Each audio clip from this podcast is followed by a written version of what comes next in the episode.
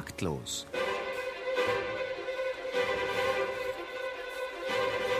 Das Musikmagazin von BR Klassik und der neuen Musikzeitung.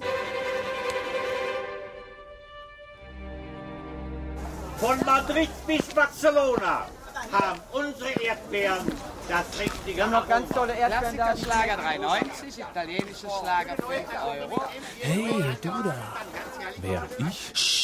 Genau. Brauchst du was Gutes? Ich hab was Gutes. Was richtig Gutes. Ähm, ja, also ich suche gute Musik. Heutzutage weiß man ja gar nicht mehr, wo man das noch findet. Ich dachte, ich probier's mal hier und. Gute Musik? Na klar, da hab ich was für dich. Wirklich? So richtig gute Musik? Sch, genau. Wie wär's mit dem Weichspülorchester Moskau unter Wladislaw Schnittlauch? Eine grandiose Aufnahme. Beethovens fünfte Symphonie, erstmalig in C-Dur. Hä? C-Dur? Genau. Natürlich alles auch als Download verfügbar. Mit nur einem Klick ins Glück. Ah. Also ich habe über diese Aufnahme noch nie irgendwo was gelesen. Lesen? Ach komm, Schnickschnack. Mit Zeitungen packen wir hier alten, fauligen Fisch ein. Komm schon hier, schnapp endlich zu. Herzlich willkommen im globalen Musiksupermarkt, im wahren Kraftwerk der Gefühle, in der mächtigen Meinungs- und Halbwissenszentrifuge, Palast der Lobeshymnen und der Beleidigungen, im Zentrum der Eitelkeiten und des freien Wortes, im Web 2.0. Ja, willkommen auch bei Taktlos Ausgabe 154. Heute wieder live aus dem Karlsruher Schloss Gottesaue in Kooperation mit dem fabelhaften Lernradio der Musikhochschule. Am Mikrofon begrüßt sie einer, der immer noch auch Produkte herstellt, in die man alten Fisch einpackt. Eine heitere Stunde wünscht Theo Geißler. Wer kennt noch Universal, EMI oder die gute alte deutsche Grammophon. Die Distribution und gelegentlich auch der Verkauf von Musik geschieht heutzutage vorwiegend übers Internet. iTunes macht tollen Umsatz, YouTube hypt No-Name-Bands, Facebook schafft Fan-Communities und wo man hinhört, gibt's Musik legal oder illegal umsonst zum Download. Kommentiert wird das Ganze in teils hoch aufgeheizten, meist höchst subjektiv gehaltenen Blogs Wozu also noch Feuilleton, Fachzeitschriften, Labels oder gar Rundfunksender? Wozu noch Musik studieren, wo doch eh jeder aus dem Bauch raus alles besser weiß? Wir kümmern uns heute mal um Qualitätsfaktoren im Web 2.0 und vier ausgewiesene Kompetenzträger sind uns bei der Entschlüsselung des Webzaubers und bei der Qualitätsfindung ein bisschen willkommen. Da wäre zunächst äh, Stefan Steigleder. Er studierte BWL und arbeitete währenddessen als DJ und später als freier Musikjournalist. Seit Mitte der 90er setzt sich Stefan Steigleder mit dem Themengebiet Musik im Internet auseinander. 2006 wurde er als Director Digital, Digital Media sämtliche Aufgaben der Universal Music Division Classics and Jazz in den Bereichen digitale Medien verantwortlich. Und neben der Betreuung von Genre Künstler- und Event-Webseiten zählt auch die Entwicklung integrierter Cross-Media-Strategien in den Bereichen B2B und B2C, Web 2.0 und CRM zu seinen Aufgaben. Wah. Herr Steigleder, was machen Sie eigentlich?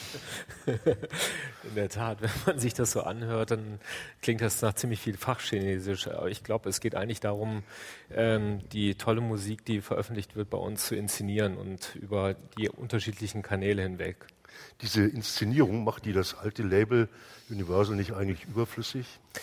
Also wenn man sich die, die, Einleitung angehört hat für die Sendung, dann kommt man in der Tat vielleicht zu dem Schluss, dass man vielleicht diese ganzen alten Kanäle gar nicht braucht. Ich glaube, es ist aber eben dieser Mix aus neuen Möglichkeiten, die sich jetzt ergeben und eben auch den klassischen Medien. Ähm, glaube, man braucht eben diese neuen Kanäle, um halt auch neue Zielgruppen zu erreichen. Man braucht aber auch die alten Kanäle, um halt eben auch die alten Zielgruppen noch zu erreichen, weil es ist ja nicht so, dass automatisch alle jetzt auf die, sich auf die neuen Kanäle stürzen und alle darüber erreicht werden können, sondern ähm, es ist einfach jetzt, äh, glaube ich, gerade eine sehr, sehr interessante, spannende Phase, wo sich neue Möglichkeiten ergeben, sich neue ähm, Kommunikationswege auftun, neue Vertriebsmodelle sich entwickeln und äh, wir befinden uns, uns, in einer Umbruchphase, aber das heißt nicht, dass man alles Alte über Bord schmeißen muss.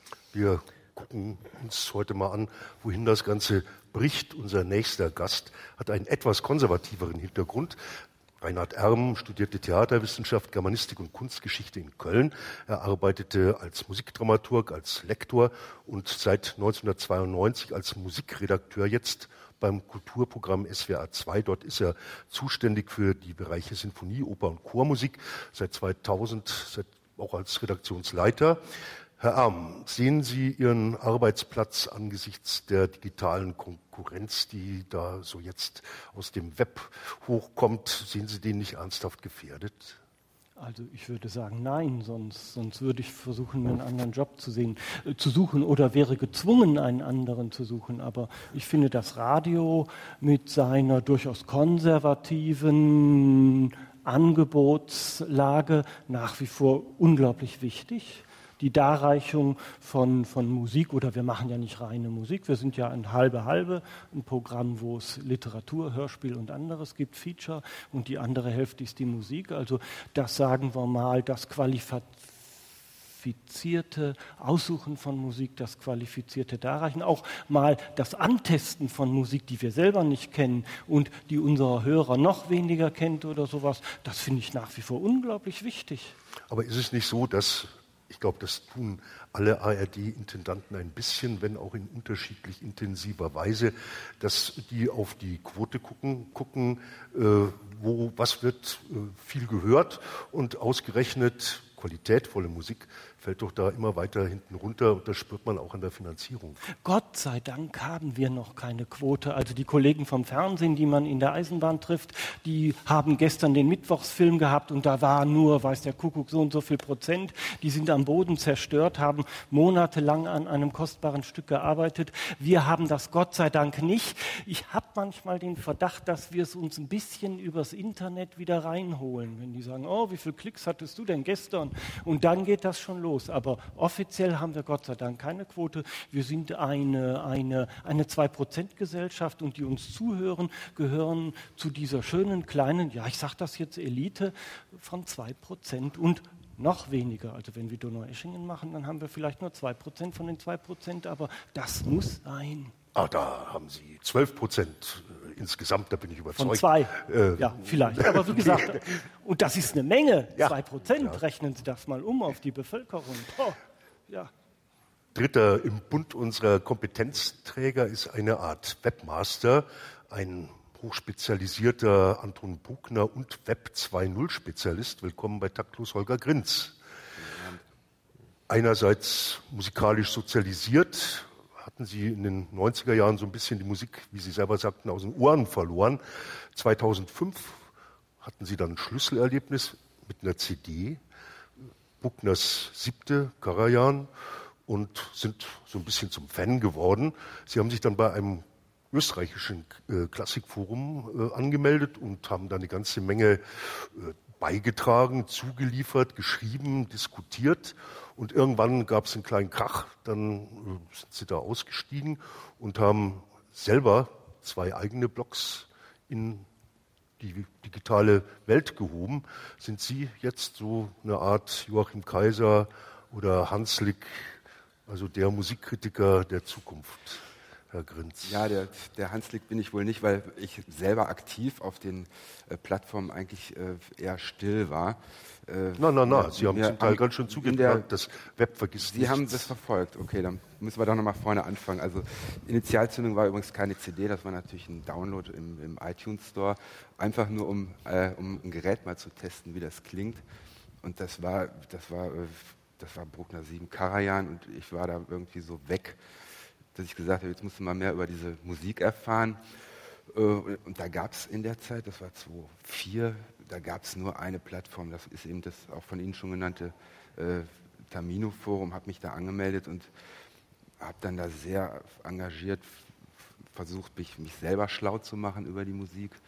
Aber auch ähm, mitgeredet? Ich habe dann äh, mitgeredet, weil dann, dann, kommen die Sachen natürlich zusammen. Äh, das, das, kriegen dann auch andere Leute mit äh, auch äh, aus der Musikbranche. Und es gab in seiner Zeit jemanden, der, äh, der die, der Bruckner Neunte gerne vollenden wollte. Und mit dem bin ich dann auch näher in Kontakt gekommen. Und wir haben uns dann überlegt, ob wir nicht diese Plattform nutzen können, um das so ein bisschen auch in die Welt rauszutragen, das Projekt. Aber im Grunde genommen haben Sie die Funktion eines Musikkritikers durchaus mit äh, übernommen. Denken, Sie, ja. denken Sie denn, dass, wie, wie, empfinden Sie denn das äh, konservative Feuilleton, also meinetwegen die FAZ oder die SZ, äh, ist, das, ist das tot äh, aus Ihrer Sicht? Ich, ich, denke schon. Und ich glaube auch nicht, dass das äh, Web da irgendwie jemandem was weggenommen hat, denn das ist äh, zu einer Zeit passiert, als, als es eigentlich schon tot war. Das heißt, aus meiner Sicht hat das Web dann nur eine, eine eh vorhandene Lücke geschlossen. Das ich Frau Bühning. Ähm, ja, sagen Sie es ihr, aber äh, also große Zeitschriften oder die größte, ich nenne jetzt den Namen nicht, hat äh, Musikreisen angeboten und der, der Kritikteil, der schrumpfte immer weiter zusammen. Da ist, da ist das Web wirklich nur in eine Lücke gestoßen. Nur ist meine Meinung, dass äh, was jetzt äh, Musikkritik anbelangt, äh, auch das Web nicht die Qualität hat, die wir eigentlich bräuchten, weil wir, wir rezensieren keine Werke in der Klassik zumindest nicht. Wir äh, rezensieren Einspielungen oder, oder Live-Aufführungen. Und da, da ist wesentlich mehr drin. Also ich selber, ich habe zwei Stunden äh, Arbeitsfahrzeit am Tag. Ich, äh, ich bin auch am Radio dran. Den Sender nenne ich jetzt nicht, ich bin aus Köln, aber ist auch ein sehr guter. Wahrscheinlich Radio Luxemburg. Richtig. Unser, unser, unser vierter Gast Richtig, genau. ist Musiker, ist Videokünstler und er ist ein sehr fantasievoller Web 2.0-Nutzer. Bekannt wurde er 2003 als Gründungsmitglied und Frontman der Kölner Indie-Punk-Band Angelika Express. 2008 rief er in neuer Besetzung die Band nochmal ins Leben und äh, er initiierte die Angelika-Aktie, die von Fans und von Investoren gekauft wurde. Damit hat er dann die Produktion äh, eines ganzen Albums finanziert. Robert Drakogianakis, 2008 Erfinder der Angelika-Aktie. War das ein Erfolg? War das ein neuer Weg? Ja, es war ähm, mein Ansatz. Also für uns als äh, sozusagen unabhängige Musiker ist ja die Schwierigkeit, wie orientiert man sich jetzt in dieser Welt äh, eines, eines äh, zusammenbrechenden Musikgeschäftes. Äh, da ist ja, ähm, wie Stefan auch eingangs gesagt hat, ist natürlich auch Kreativität gefragt. In einer sich völlig umbauenden Szenerie muss man irgendwie zurechtkommen. Äh, für uns war sehr schnell klar, dass es, ich glaube, wenig Sinn gemacht hätte, äh, sagen wir noch mal, also einen Plattenvertrag, einen regulären Plattenvertrag anzusteuern mit einer großen Firma wie, wie EMI oder äh, Sony. Universal. Oder Universal. genau. Ähm, wir wollten sozusagen selber was machen. Das war 2008. Ähm, das war so ein Zeitraum, äh, in dem unter anderem halt auch dieser allgemeine wirtschaftliche Zusammenbruch fiel. Äh, zum anderen gab es dann auch äh, so eine Messe wie äh, die Popcom in Berlin, wo ganz viel gejammert wurde, sozusagen branchenintern. Da war doch ähm, gar nichts los, da wurde nur gejammert. Es wurde nur gejammert und ich habe auch das Gefühl gehabt, dass man in der Branche, in der Musikbranche sehr viel über äh, das böse Publikum gejammert hat. Das sind nämlich die Leute, die klauen nämlich immer die ganzen äh, Musikdownloads und so. Ne? Das, also, also ein bisschen auch äh, das Gefühl gehabt, dass, dass das sozusagen das böse Publikum der Sündenbock ist. Ähm, und äh, die, die Musikbranche sich eigentlich so die alten Zeiten herbeigesehnt hat, wo das Verdienen äh, mit Hilfe von Plastikscheiben, also so die 90er Jahre, die frühen Nullerjahre, wo das eine wahre Goldgrube war. Das funktionierte das auf einmal alles nicht mehr. Und ähm, als Musiker hat man natürlich dann wenig Motivation, sich in, diesen, ähm, äh, in diese Struktur einzubringen. Stefan Steiglieder schaut ein bisschen bitter. Äh, fette Konkurrenz, die da sozusagen aus dem Indie-Sumpf aufblüht? Also ich, es gibt ja eine ganze Reihe von Crowdfunding-Projekten. Äh, ich sage jetzt mal Celle Band beispielsweise und die gibt es ja auch schon seit ein paar Jahren. Man muss das Ganze aber auch mal ein bisschen kritischer sehen, dass ja eigentlich aus diesen Plattformen nicht wirklich richtig relevante Bands entstanden sind. Also ich, mir ha. fällt jetzt keine wirklich ja. ein, also die es wirklich in die Top Ten geschafft hätte, beispielsweise, wenn man das jetzt unter kommerziellen Gesichtspunkten sieht. Und ähm, also die, die, ich sag mal, die erfolgreichen erfolgreichsten Projekte fallen dann doch eher unter die Wahrnehmungsgrenze. Robert äh, Drakogianakis schwillt die Zornesader, aber äh, über dieses Crowdfunding, da reden wir gleich, hören wir vielleicht erst ein bisschen äh, digitale Musik, würde ich sagen, ziemlich digitale Musik. Das Mobile Device Ensemble spielt was Geldiges, nämlich ein Liter Dollar. Das ist ja im Grunde genommen Musikerschicksal äh, jeden Tag. Und im Ensemble spielen Benjamin Graf, Jan Reuter und Ralf Strecker vom Institut für Musikinformatik der Hochschule für Musik in Karlsruhe. Ähm, die Instrumente sind übrigens iPod, Sony PSP und Nintendo DS. Ich bin sehr gespannt. Bitte.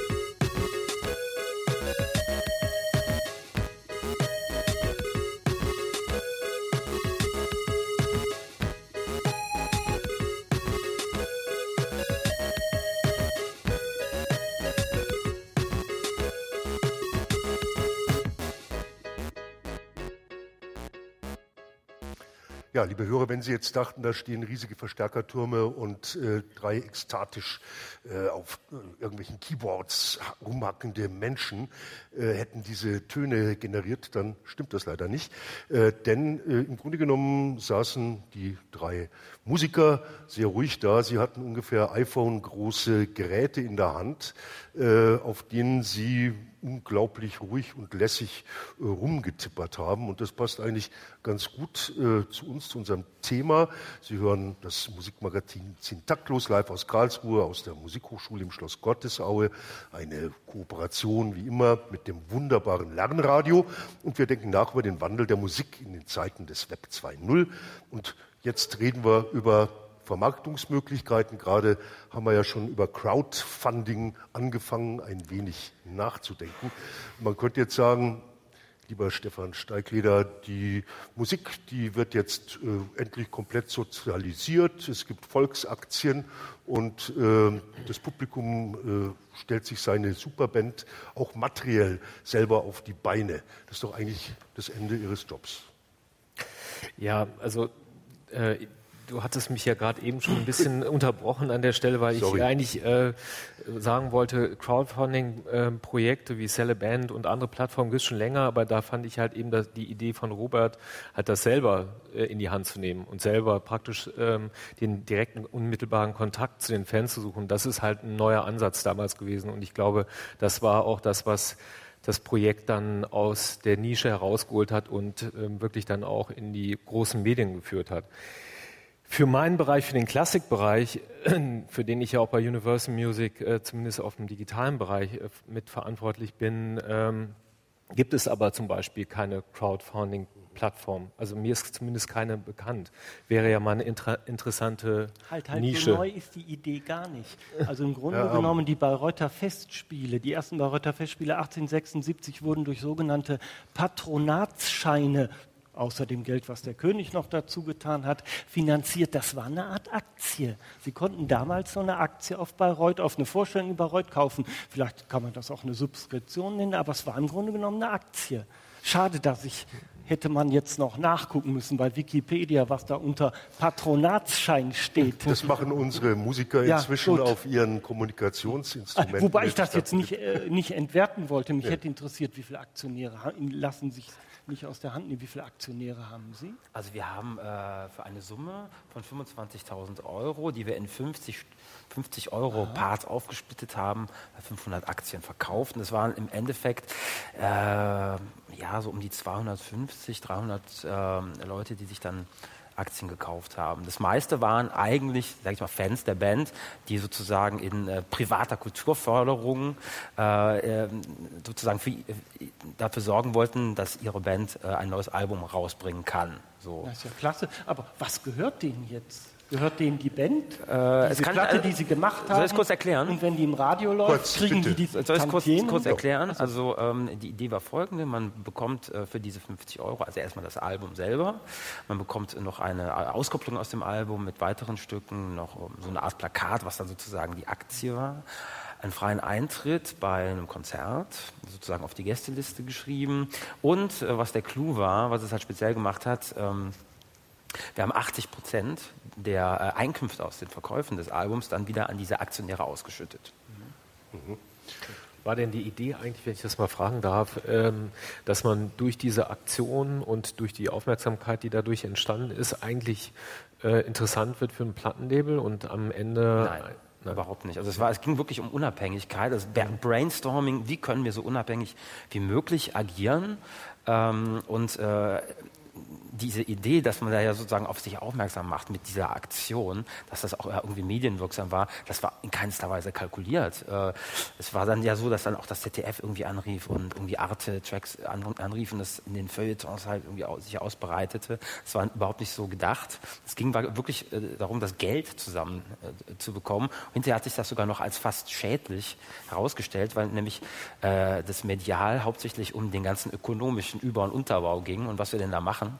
Und äh, die Musik ist dann so ein bisschen unter ferner Liefen abgehandelt worden, Das war leider. mehr Marketing-Tool dann auch noch. Ich transponiere das jetzt einfach mal so fantasiehalber in den Klassikbereich. Äh, Wir haben ja hier einen Bruckner-Fan unter uns. Könnte man sich nicht vorstellen, dass Universal zum Beispiel alle, äh, so ähnlich wie es jetzt mit den äh, äh, Kaiser Chiefs, glaube ich, äh, passiert ist, die haben 20 Stücke ins Netz gestellt. Da kann man sich 10 aussuchen und äh, seine eigene äh, Platte oder seinen eigenen Download äh, äh, herstellen dass man zum Beispiel das ganze Bruckner-Repertoire, das Universal hat, das ist eine ganze Menge, äh, in ein, eine große Cloud stellt und sagt, liebe Bruckner-Freaks, ladet euch, äh, stellt euch eure Lieblingseinspielungen zusammen und äh, zahlt dafür aber auch bitte ein bisschen was. Wir haben äh, sowas Vergleichbares für Maler gemacht. Ähm, es, gibt ja jedes Jahr große Komponistenjubiläen, wo man überlegt.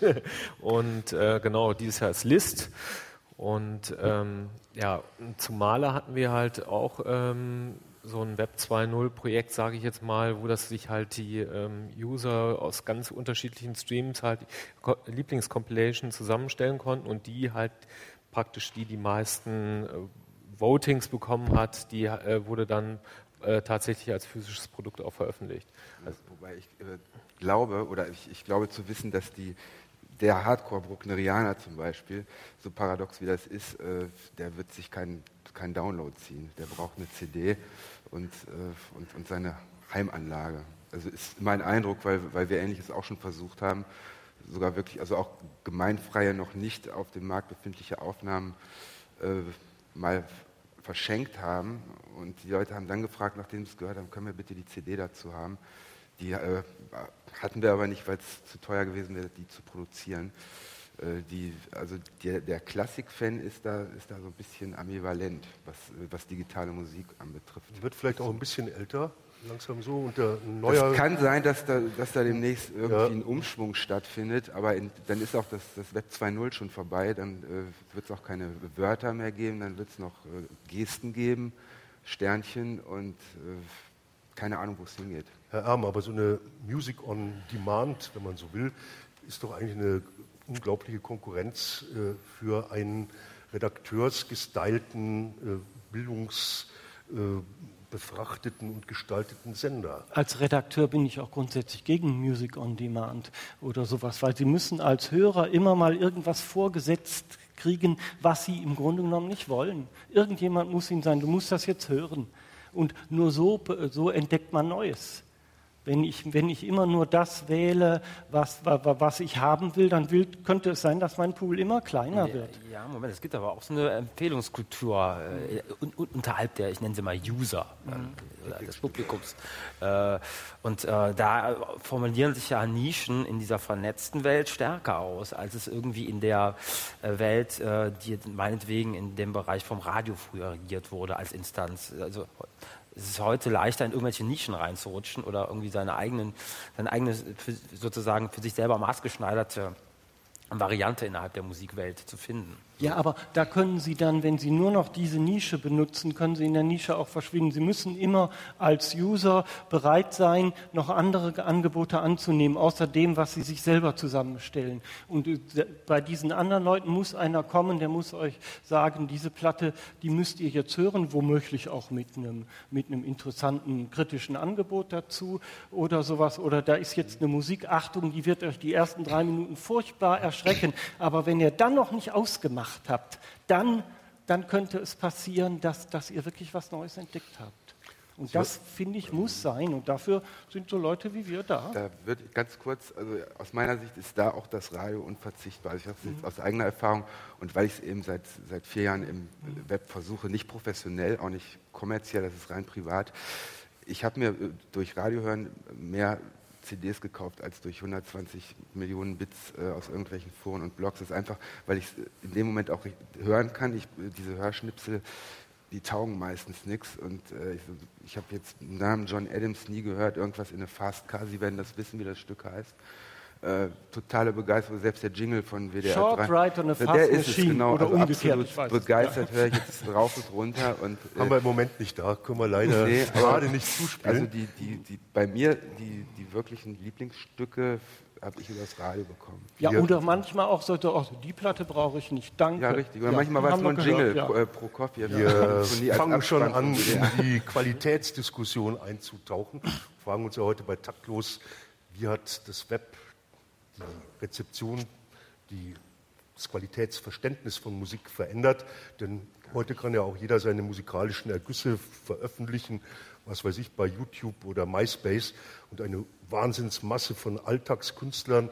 Äh, und dann kommen doch immer wieder Einzelne, die da durchstarten, finden sich da. Erst eben ein YouTube-Star, dann ein wirklicher Star, auch äh, im kommerziellen Sinn. Das ist ein Phänomen unserer Zeit, in dem der Ruhm von der surfenden Masse im Grunde genommen bestimmt wird. Und nach wie vor stellt sich die Frage, ist dieser Ruhm tatsächlich mit Qualität verbunden? Dieser Dördelmann geht mit zwei Beispielen zwischen Können und Wollen dieser Frage mal auf den Grund.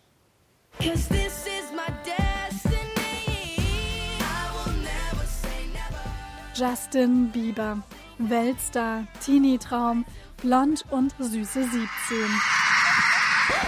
Vor vier Jahren fing alles an. Platz zwei bei der heimatlichen Sängersuche Stratford Idol. Für die fernen Verwandten landeten die Videos vom Auftritt im Netz. Und weil Justin Talent hat und eine alleinerziehende Mutter mit Ehrgeiz, blieben das nicht die einzigen.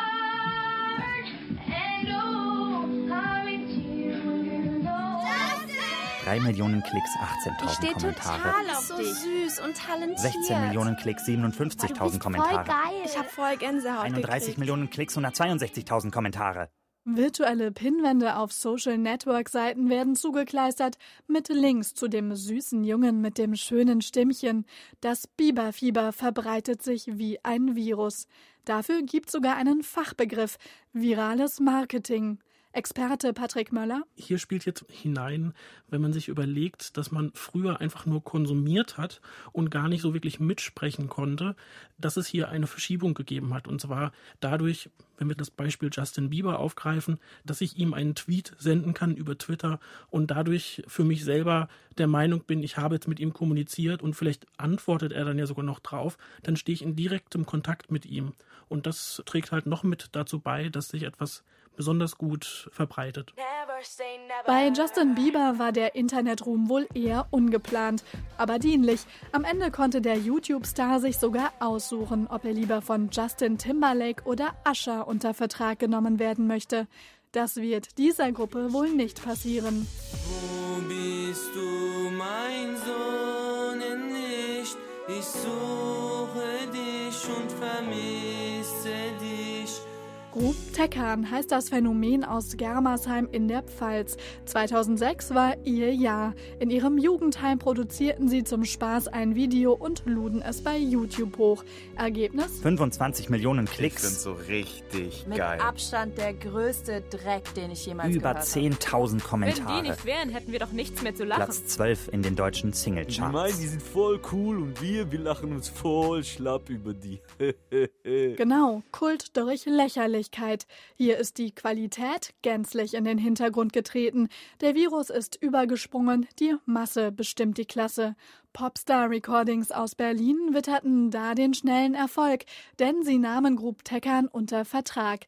Ein Anruf bei Labelmitarbeiter Markus Tembrink. Ja, wir fanden, wir es irgendwie, es war eine lustige, lustige Idee, lustiges Ding. Und da haben wir halt versucht, ähm, unter Vertrag zu nehmen. Also das heißt, hier gab es einen Effekt des Darüberlachens, wenn man so möchte, aber das hat halt zu dieser Riesenverbreitung geführt.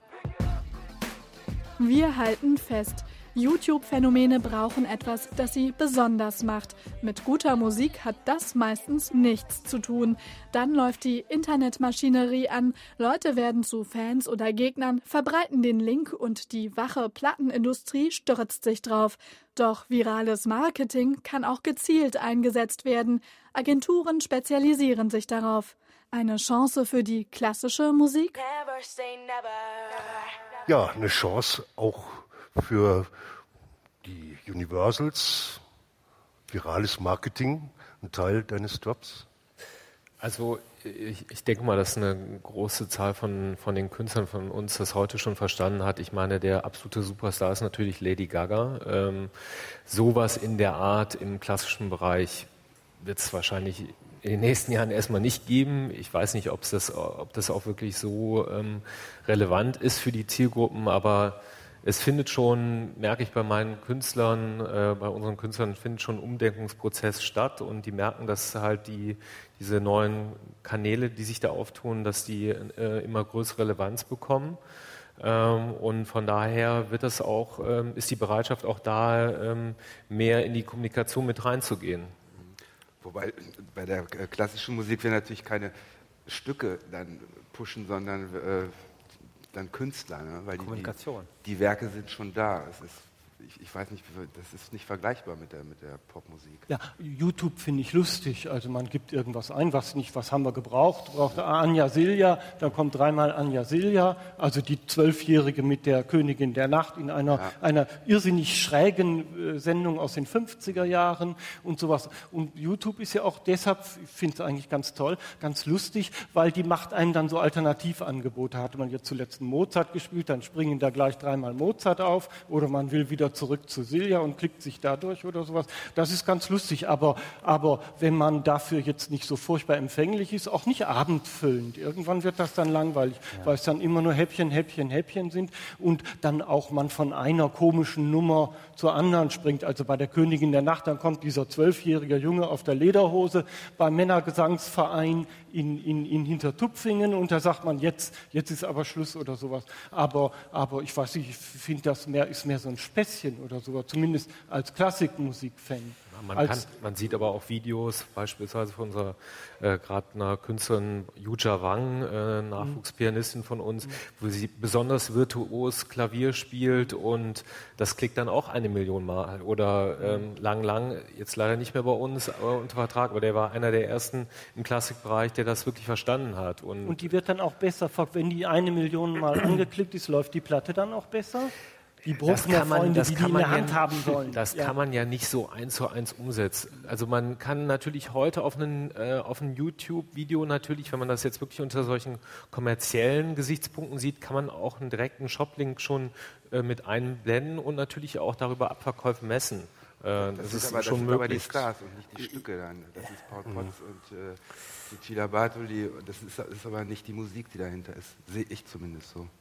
Obwohl man inzwischen zum Teil äh, auf anderen Portalen Videos mit ganz toller Tonqualität äh, bekommt. Vimeo zum Beispiel, äh, da stellen auch äh, Labels, auch äh, gerade kleine Labels, ganz tolle Sachen ein und äh, man hat im Grunde genommen Musikfernsehen, wie es leider Arte oder auch Dreisat überhaupt nicht bieten.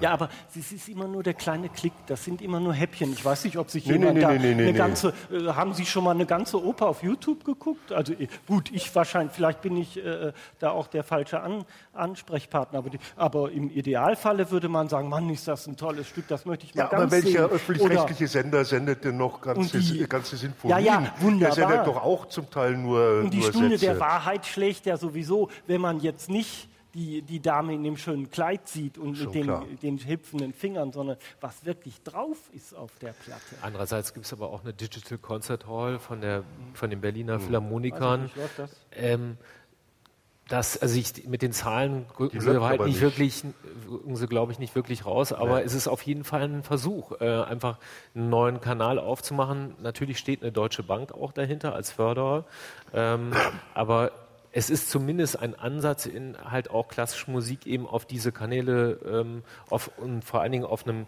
sehr professionellen Level eben entsprechend Und und, das ist eben natürlich auch ein Etikett für die Philharmoniker. Wir mit unserem fortschrittlichen Konzerthall im Netz oder sowas, wir, wir haben das, wir machen das und, und wir sind, weil wir modern sind. Wir machen mal einen kleinen Break, denn es ist höchste Zeit für die Meldung aus der Welt des Wahren, Schönen und Guten aus der Feder von Julia Schöffler und äh, Judith Böseke mit Felix Wertschulte. Bitte. Taktlos die Nachrichten. Lübeck. Der EHEC-Bacillus hat ein neues Angriffsziel, Musiker. Deshalb hat das Bundesgesundheitsministerium eine Warnung veröffentlicht, nach der Streichinstrumentalisten ab sofort zu ihrem eigenen Schutz auf Bogen und Instrument verzichten müssen. Die EHEC-Erreger befinden sich nach neuesten wissenschaftlichen Erkenntnissen auf den Pferdehaarbögen von Streichinstrumenten. Bei unvermeidbaren Auftritten, wie etwa Hochzeiten, sind Mundschutz und Handschuhe Pflicht. Möglicherweise haben Pferde eines Hofes in Mecklenburg-Vorpommern verseuchte Gurken und Sprossen verspeist. Die Musikschulen reagierten sofort. Es werden nur noch Blas-, Tasten- und Schlaginstrumente unterrichtet. Mainz. Wie die ARD am Vormittag bekannt gab, ist die Streichung von über 200 Musikjournalistenstellen im öffentlichen Rundfunk zum kommenden Quartal beschlossene Sache. Zudem sollen die Landesanstalten künftig enger zusammenarbeiten. Der Bayerische Rundfunk sieht als Lösung ein neues Internet-Radio-Pay-Format, bei dem der User per Login weiterhin ein gewohnt anspruchsvolles Kulturradio empfangen kann. Der ARD-Pressesprecher sagte, er sei sehr zufrieden mit dieser Entwicklung zum Erhalt einer elitären und qualitativ hochwertigen Kulturinstitution. Die erwarteten Einnahmen fließen in die Kaffeekasse der Kirchenmusikredaktion. München. Vom 2005 ermordeten Modezar Rudolf Mooshammer ist ein musikalischer Nachlass aufgetaucht. Mein Hund Daisy ist so crazy lautet die Hommage an seine Terrierhündin, die ebenfalls bereits verstorben ist. Aufgenommen wurde das Lied im Jahr 2000 vom Münchner Musikproduzenten und Komponisten Gottfried Seidel-Carusa. Mosis Liebeslied soll der Stimmungssong für das kommende Münchner Oktoberfest werden. Wirtechef Peter Vollrausch dazu, geil. Tote singen über Tote. Dieser Trend markiert eine neue Ära der medialen Werbewirtschaft namens postmortal-virales Marketing. Castrop Rauxel. Zur Qualitätssicherung schließt sich der Deutsche Musikrat Ende des Jahres dem Deutschen Metzgerei- und Fleischerverband an. Dieser hat mit seinen Würsten einen Qualitätsstandard erreicht, der nun auch auf die Musik übertragen werden soll. Mit einheitlichen Siegeln solle qualitativ hochwertige Musik ab sofort gekennzeichnet werden, so Stefan Steigleder von Universal Classics und Jazz. Die 5x5 cm großen Siegel werden als wasserunlösliche Platinaufkleber künftig auf dem Cover von CD-Hüllen platziert. Bei legalen MP3-Dateien ertönt ein Qualitätsaudiosignal am Anfang des Musikstücks. Karlsruhe. Das Karlsruher Institut für Technologie, KIT, hat ein Patent auf den Markt gebracht, das den Musikjournalismus in eine neue Richtung lenken wird. Hanslick 2011 ist ein kleiner PC, der aus Google-Anfragen vollautomatisch die perfekte Musikkritik zusammensetzt. Hanslick 2011 verfasst Rezensionen frei von subjektivem Empfinden. Ein Mega-Fortschritt, so der scheidende MDR-Intendant Udo Reiter. Sobald es das für weitere Ressorts gäbe, könne man sich den kompletten redaktionellen Wasserkopf sparen. So geht's zu auf der Welt. Wir machen weiter mit Live-Musik. Äh, demnächst natürlich auch als digitale Konserve unter www.nmz.de slash taktlos für immer und ewig zu hören. Jetzt aber ganz frisch unser Podiumsgast Robert Drakogianakis an der Gitarre. Wir hören mit äh, ein Stück, das heißt François Truffaut und gleich drauf, wo ist Herr Schlimm?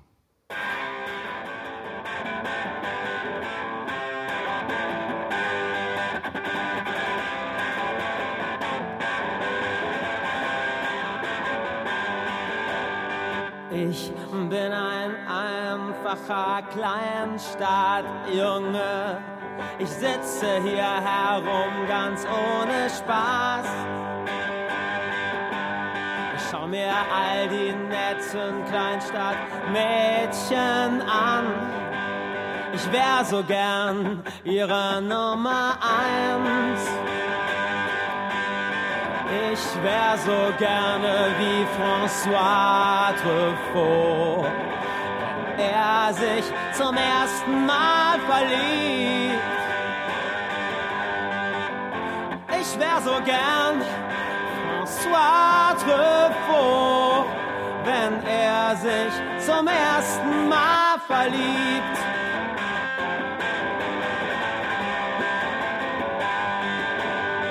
fühle mich so einsam und traurig jetzt. Ich habe ja kein Girl, das mir gehört. Ich schau mir all die netten Kleinstadtmädchen an. Ich kann nicht warten, bis ich älter bin. Ich wär so gerne wie François Truffaut, wenn er sich zum ersten Mal verliebt. Ich wär so gern François Truffaut, wenn er sich zum ersten Mal verliebt. Wenn er sich verliebt, wenn er sich verliebt wenn er sich verliebt.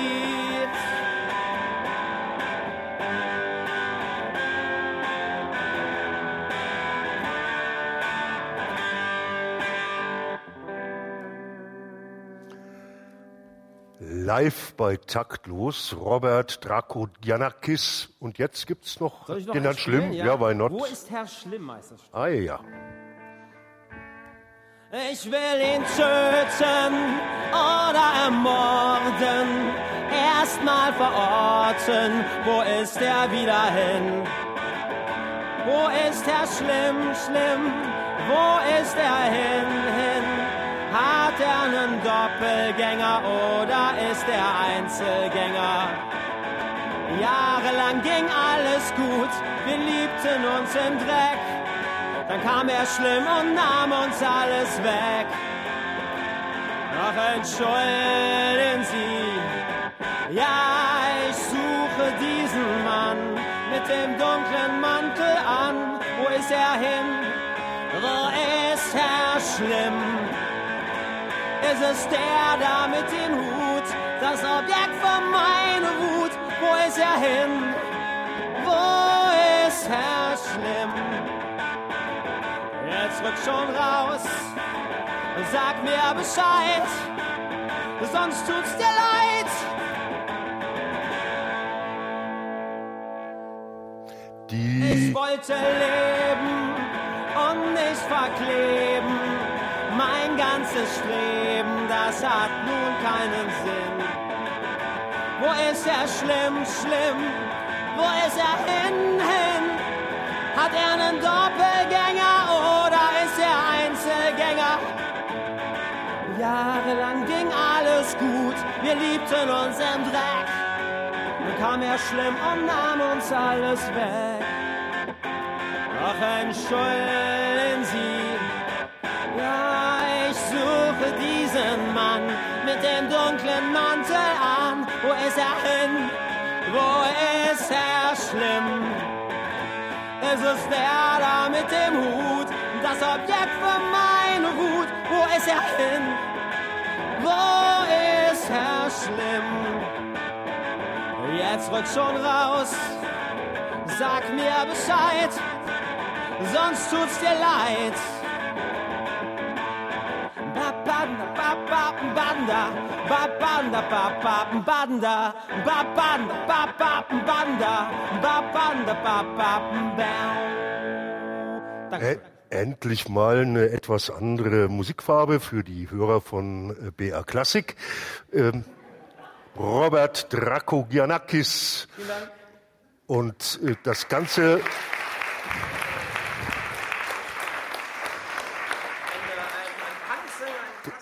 Das Ganze. So häufig, oder? Das, ja, ja, nee, wir, wir wechseln natürlich ganz gut durch. Wir sind nicht so stilmonochrom, äh, wie das immer gesagt wird. Web 2.0, Musikqualität ist unser Thema. Und wir waren ein bisschen auch dabei, äh, uns äh, klarzumachen, was hat Musikkritik äh, in diesem Ambiente überhaupt noch für einen Sinn? Äh, ist es im Grunde genommen eine subjektive Meinungsäußerung, die jetzt äh, triumphiert oder hat Kompetenz doch noch was zu suchen in diesem ganzen Ambiente und wie wäre sie denn zu garantieren? Ich schaue mal Herrn Armen an, aber auch Stefan Steigleder und äh, Herrn Grinz. Da steht tiefe Ratlosigkeit ins Gesicht geschrieben.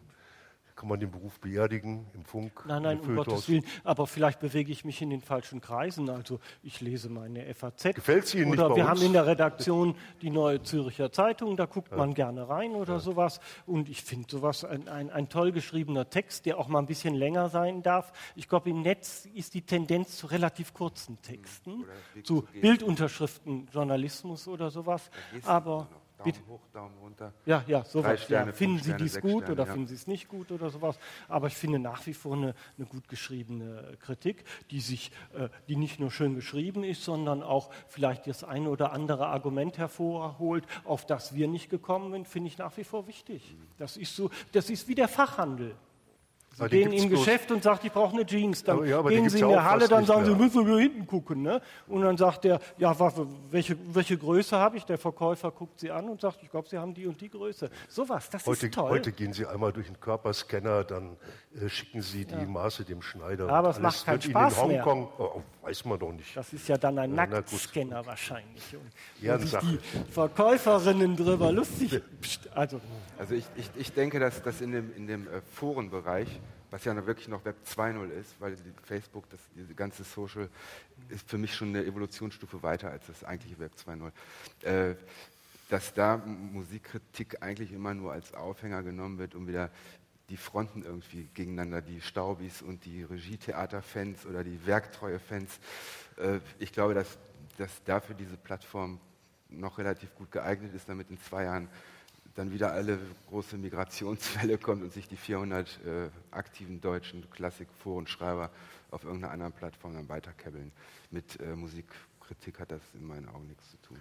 Wie weit Ja, ist denn für euch? Na, wir hatten auch ein Forum bei, bei Klassik Akzente der Ich Webseite weiß. und das haben wir auch irgendwann äh, beendet, weil eigentlich zehn Leute dieses Forum bestimmt haben. Und 20 Sockenpuppen und unmoderiert war Genau, ne? und halt bei Tamino wollten wir uns ja auch mal äh, mit denen ver vernetzen und da war es dann so, dass der, ähm, ich weiß nicht mehr, wie er heißt, aber er, er fragte nach einer privaten Rückrufnummer und hat dann wirklich äh, bei, uns, bei, bei uns angerufen und de, also den Kollegen dann wirklich private Fragen gestellt, warum er denn bei diesem Blog mitmachen will und was denn eigentlich seine ähm, Auszeichnung wäre, überhaupt da mitmachen zu dürfen. Und das ist ja irgendwie auch nicht die Idee von einem Blog äh, aus meiner Sicht. Äh, und das sind dann so diese, das ist halt dann so eine Elite, die sich da trifft und sich praktisch selber darüber ereifert, wie, was, wie toll das Wissen ist und viele ähm, dann auch den großen Plattenlabeln, ja, wenn wir das sagen, hätten der deutschen Grammophon mal sagen wollen, was denn da eigentlich richtig gemacht werden müsste. Ne? Und das, das äh, ist aber nicht das Verständnis von, von ähm, der eigentlich von unserem Thema heute, weil ich glaube eben halt auch das dann besonders spannend, wenn man halt auch auf dem, Spiegel oder auf der Süddeutschen Online dann eben halt auch qualifizierte Kommentare unter den Artikeln liest und dadurch eigentlich eine Diskussion in Gang äh, tritt. Und ähm, das, das ist, glaube ich, das, was ähm, dass das, dass das Ganze dann eigentlich in diese neue Zeit ähm, weitertreibt und äh, eigentlich dann auch aus diesem klassischen Medium Print äh, das ähm, eigentlich so neue, neue Impulse setzt. Aber dahinter steckt doch, äh, jetzt wenn ich aufs Web wiederum gucke, die Idee, äh, im Grunde genommen die gute alte Brechtsche Radiotheorie, äh, jeder hat seinen eigenen Sender. Das ist doch vom Ansatz her eigentlich eine sehr, ein sehr demokratischer äh, Ansatz. Und ich weiß, also gerade bei Facebook gibt es unglaublich qualifizierte Fanseiten für verschiedene Bands, auch im Jazzbereich, wo wirklich äh, nicht nur gestritten und geballert, sondern auch argumentiert und informiert wird. Ich meine, äh, ist das, das vielleicht dann doch so eine Zukunft, die vielleicht dann auch mal irgendwann Geld kosten muss, weil man sonst die Qualität nicht halten kann? Also solche Nischen wird es immer geben und ich glaube, das wird auch noch weiter sich weiterentwickeln. Aber man muss natürlich auch nach der, der Reichweite und der Relevanz dann halt auch ähm, die, die, Leute, die halt in sich in solcher, solchen Nischen bewegen, in, die ähm, für die ist das deren Welt, deren Kosmos. Äh, und da ist, glaube ich, halt dann, ähm, die, die, verlieren sich dann auch in solchen, äh, in solchen Blogs und ähm, gehen da voll drin auf und haben vielleicht dann auch eine Selbst, äh, ja, Selbstbestätigung dadurch. Ähm, aber die breite Masse erreicht man, muss man ja sagen, dann nicht unbedingt darüber. Also aber das ist mein, wäre Frage meine These. Der, äh, vielleicht ähm, der, äh, dass es halt sich um eine zumindest in Deutschland, ziemlich junge Form der Mitteilung handelt. Ich meine, es gibt ja, ich rede jetzt mal aus, aus meinem popmusikalischen äh, Bereich, äh, gibt es, ähm, sage ich mal, im englischsprachigen Raum viele äh, große Blogs, die äh, Bands groß und klein machen können, je nachdem, wie sie es wollen. Das sind wirklich bombastische Seiten,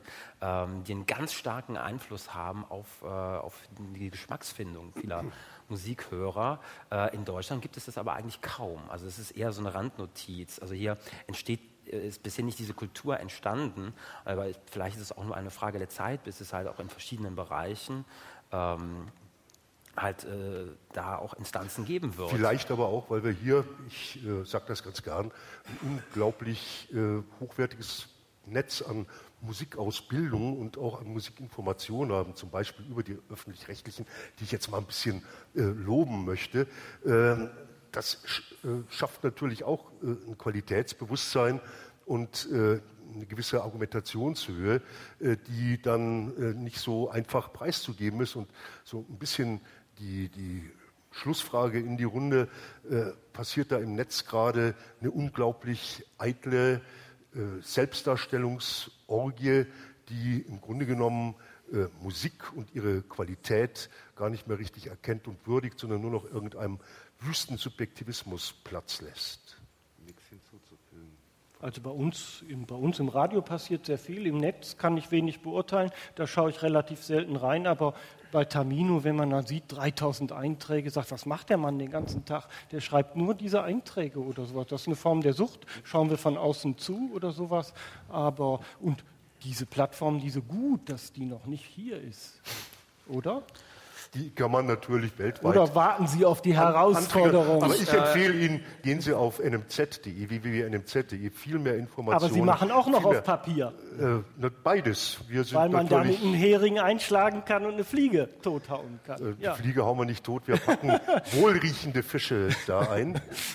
Ja, es war taktlos, Ausgabe 154, heute in Kooperation mit dem Lernradio der Musikhochschule, live aus Schloss Gottesaue. Dank an unsere Gäste, Stefan Steiglieder, Director Digital Media bei Universal, Reinhard Ermen, leitender Musikredakteur des SWR, Klassik-Blogger und Klassik-Webmaster Holger Grinz und Robert Drakogianakis, Webmusiker und Labelboss. Dramaturgie, Regie Anna Pöhler, Karin Voss und Matthias Mauersberger, Autorinnen Gesa Dördelmann, Julia Schöffler, Judith Böseke, Nachrichten und Technik Felix Wertschulte, Pressearbeit Katharina Höhne, Judith Böseke, Musik kam vom Mobile Device Ensemble und Robert Draco jetzt kann ich mich zum Schluss wenigstens einmal versprechen von Robert. Wir duzen uns ab jetzt. Koordination Bayerischer Rundfunk, Christoph C. Stechbart und Wolf Löckle. Technik Klaus Roska, Peter Brettel und Winfried Christmann. Und Musik gibt's jetzt nochmal vom Mobile Device Ensemble Super Mario Theme.